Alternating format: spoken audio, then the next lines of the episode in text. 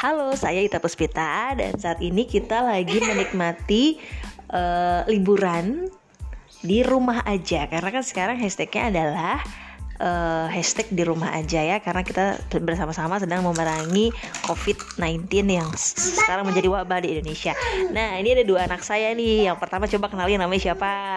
Gak ada, soalnya saya lagi makan. Ya habisin dulu dong makannya. Yang ini namanya siapa? Uh, nyai. Gadiza. Tidak. Gadiza. Nah, jadi ini ada dua anak saya. Yang pertama uh, Gazala atau dipanggil dengan Lala. Yang satu lagi namanya Gadiza atau dipanggilnya Diza. Nah, Lala ini udah hampir satu mingguan gitu diinfoin untuk belajar di rumah. Nah, saya pengen tanya nih sama Lala. Lala, gimana nih? Uh, uh, apa namanya aktivitas sehari harinya tuh ngapain aja selama harus belajar di rumah hmm, baca nurbayan hmm, belajar ma matematika. Terus? Belajar tematik Terus? les. Terus? Pokoknya semuanya. Semuanya olahraga juga? Sama bantu-bantu pekerjaan rumah iya nggak? Iya. Ngapain aja? Nyapu sama ngepel. Oke kalau Gadiza Gadiza ngapain aja nih? Bantu-bantu nggak di rumah? Nah bantu-bantu? Eh kalau Gadiza paling suka makanan apa? Ayam suka nggak? Ayam suka? suka. Coba ngomong ayam. Ayam. Tempe? Pepe jadi kalau Gadiza ini umurnya satu setengah tahun jadi dia baru bisa belajar ngomong. Nah Lala sehat-sehat terus ya. Jangan lupa untuk menjaga kesehatan. Selama belajar di rumah jangan lupa belajar. Ya ada pesan-pesan gak buat teman-teman yang lain? Ada. Gimana? Oh, pokoknya ngasih ngasih itu Hah? ngasih ngasih kayak begini. Ngasih-ngasih apa tuh? Ngasih ngasih coklat bir Oh itu mah eh, ini ya berinfak ngasih-ngasih untuk sesama ya. Oke yang penting jangan lupa untuk menjaga kesehatan selalu ya. Terima kasih Lala. Sama-sama. Terima kasih Diza. Aki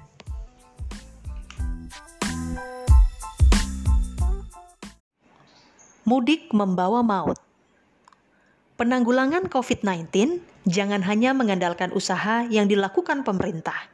Seluruh warga negara hendaknya berpartisipasi aktif secara bersama-sama mengambil bagian di dalam mencegah penyebaran virus corona baru tersebut.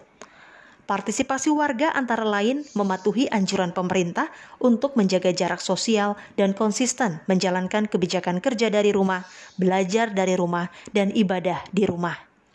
Konsisten tersebut harus dipertahankan sampai pemerintah mencabut status bencana COVID-19 hingga 29 Mei. Dalam masa status bencana itulah lebaran dilangsungkan bersamaan ritual mudiknya. Tegas dikatakan bahwa tradisi mudik sangat baik. Akan tetapi, mudik di tengah status bencana COVID-19 bukanlah pilihan rasional migrasi orang dari daerah epicentrum COVID-19 secara besar-besaran pada saat mudik sama saja menyebarkan virus corona baru ke kampung halaman. Berdasarkan data tahun lalu, jumlah pemudik lebih dari 20 juta orang. Jika mudik tahun ini tidak dilarang, itu artinya sekitar 20 juta orang berpotensi membawa COVID-19 ke daerah asal. Bisa dibayangkan ledakan dahsyat COVID-19 di daerah-daerah yang tenaga medisnya tidak memadai. Bencana maha besar membayang. Mudik dan silaturahim dalam suasana bencana COVID-19 bukannya membawa sukacita, malah membawa maut bagi orang-orang dekat di kampung halaman. Jika Anda sungguh mencintai sanak saudara di kampung halaman, urungkan niat mudik saat ini juga sudah banyak orang rasional di kota besar, termasuk Jakarta, yang memilih mengurungkan niat mudik. Mereka menguangkan tiket yang terlanjur sudah dibeli tanpa ada potongan. Kita memberikan apresiasi kepada warga yang membatalkan mudik tahun ini. Akan tetapi, fakta juga menunjukkan tidak sedikit orang yang mencuri star mudik. Mereka sudah kembali ke kampung halaman dalam pekan-pekan terakhir ini tanpa bisa dibendung.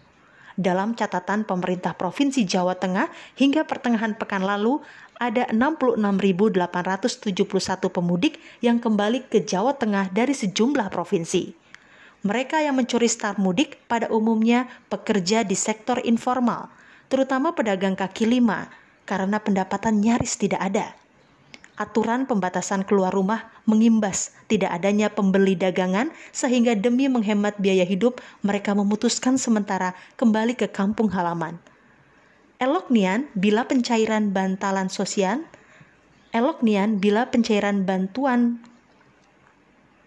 Elok nian bila pencairan bantalan sosial untuk menopang biaya hidup pekerja di sektor informal.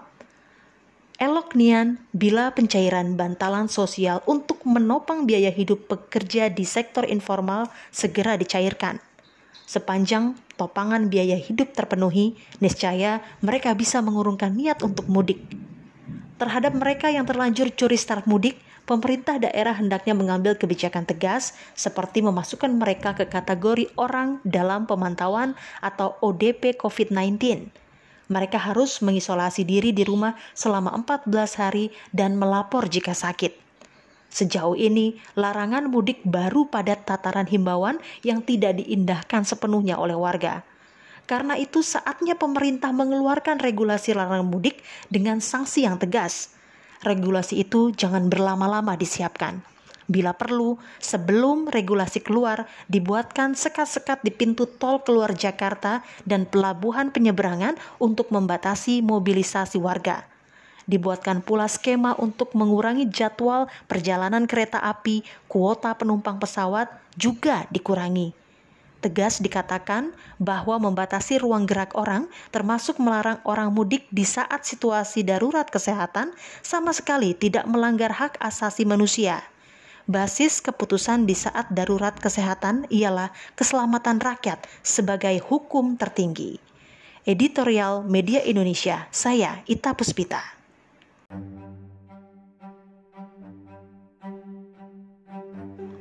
Mudik membawa maut Penanggulangan COVID-19 jangan hanya mengandalkan usaha yang dilakukan pemerintah.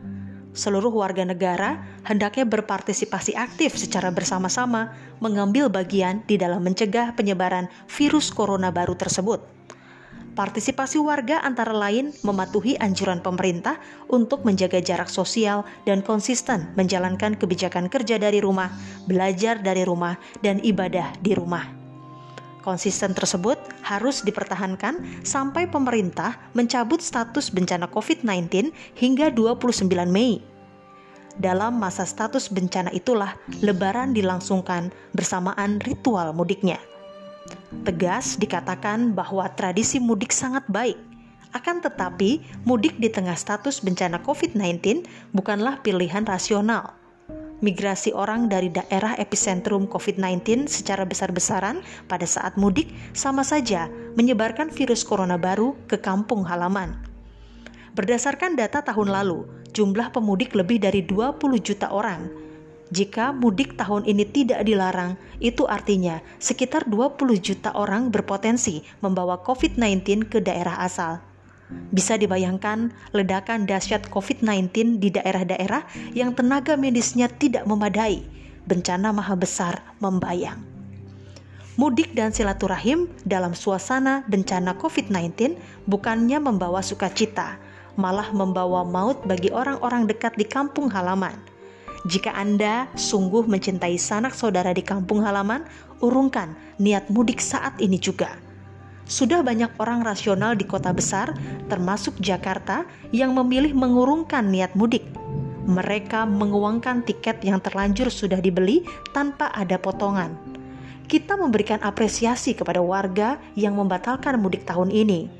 Akan tetapi, fakta juga menunjukkan tidak sedikit orang yang mencuri start mudik. Mereka sudah kembali ke kampung halaman dalam pekan-pekan terakhir ini tanpa bisa dibendung dalam catatan pemerintah Provinsi Jawa Tengah hingga pertengahan pekan lalu ada 66.871 pemudik yang kembali ke Jawa Tengah dari sejumlah provinsi. Mereka yang mencuri start mudik pada umumnya pekerja di sektor informal, terutama pedagang kaki lima, karena pendapatan nyaris tidak ada aturan pembatasan keluar rumah mengimbas tidak adanya pembeli dagangan sehingga demi menghemat biaya hidup mereka memutuskan sementara kembali ke kampung halaman. Elok nian bila pencairan bantalan sosial untuk menopang biaya hidup pekerja di sektor informal segera dicairkan. Sepanjang topangan biaya hidup terpenuhi, niscaya mereka bisa mengurungkan niat untuk mudik. Terhadap mereka yang terlanjur curi start mudik, pemerintah daerah hendaknya mengambil kebijakan tegas seperti memasukkan mereka ke kategori orang dalam pemantauan atau ODP COVID-19 mereka harus mengisolasi diri di rumah selama 14 hari dan melapor jika sakit. Sejauh ini, larangan mudik baru pada tataran himbauan yang tidak diindahkan sepenuhnya oleh warga. Karena itu, saatnya pemerintah mengeluarkan regulasi larangan mudik dengan sanksi yang tegas. Regulasi itu jangan berlama-lama disiapkan Bila perlu, sebelum regulasi keluar, dibuatkan sekat-sekat di pintu tol keluar Jakarta dan pelabuhan penyeberangan untuk membatasi mobilisasi warga.